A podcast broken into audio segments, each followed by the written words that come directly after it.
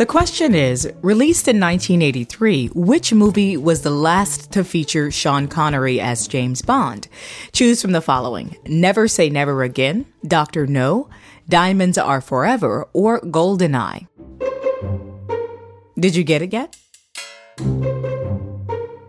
It's Never Say Never Again. In 1983, Connery played the movie role of James Bond for the seventh and final time. The film's title of Never Say Never Again is a reference to the actor's reported declaration in 1971 that he would never again star as Agent 007. Murray, Bond, James Bond. Tell us about her. Tamika, it's really hard to think of a hero in literature who's appeared in as many movies for as many decades as James Bond. Sherlock Holmes, certainly, and a lot of horror villains like Dracula, but mm-hmm. James Bond movies aren't period pieces. You know, they're always very contemporary. Mm-hmm. They take place in modern times, and everyone who plays the role will forever be compared with Sir Sean Connery. Mm-hmm, that's true. Every time a new Bond movie comes out, the reviews always mention him. Yep, and for good reason. He wasn't just the first movie Bond. In many ways, he really created the character of 007. Wait a minute. I thought he was created by the author, Ian Fleming. He was indeed, but in Mr. Fleming's novels and short stories, James Bond was very different from the guy we see in the movies. Mm. The author said he, quote, wanted Bond to be an extremely dull, uninteresting man to whom things happened. I wanted him to be a blunt instrument, end quote. Mm, well, that's not Sean Connery. Not at all. Sir Sean said he saw Bond as, quote, a complete sensualist, mm. senses highly tuned, awake to everything, mm-hmm. quite amoral. He said, I particularly like him because he thrives on conflict. And that's hardly a blunt instrument. well, tell us about Never Say Never Again.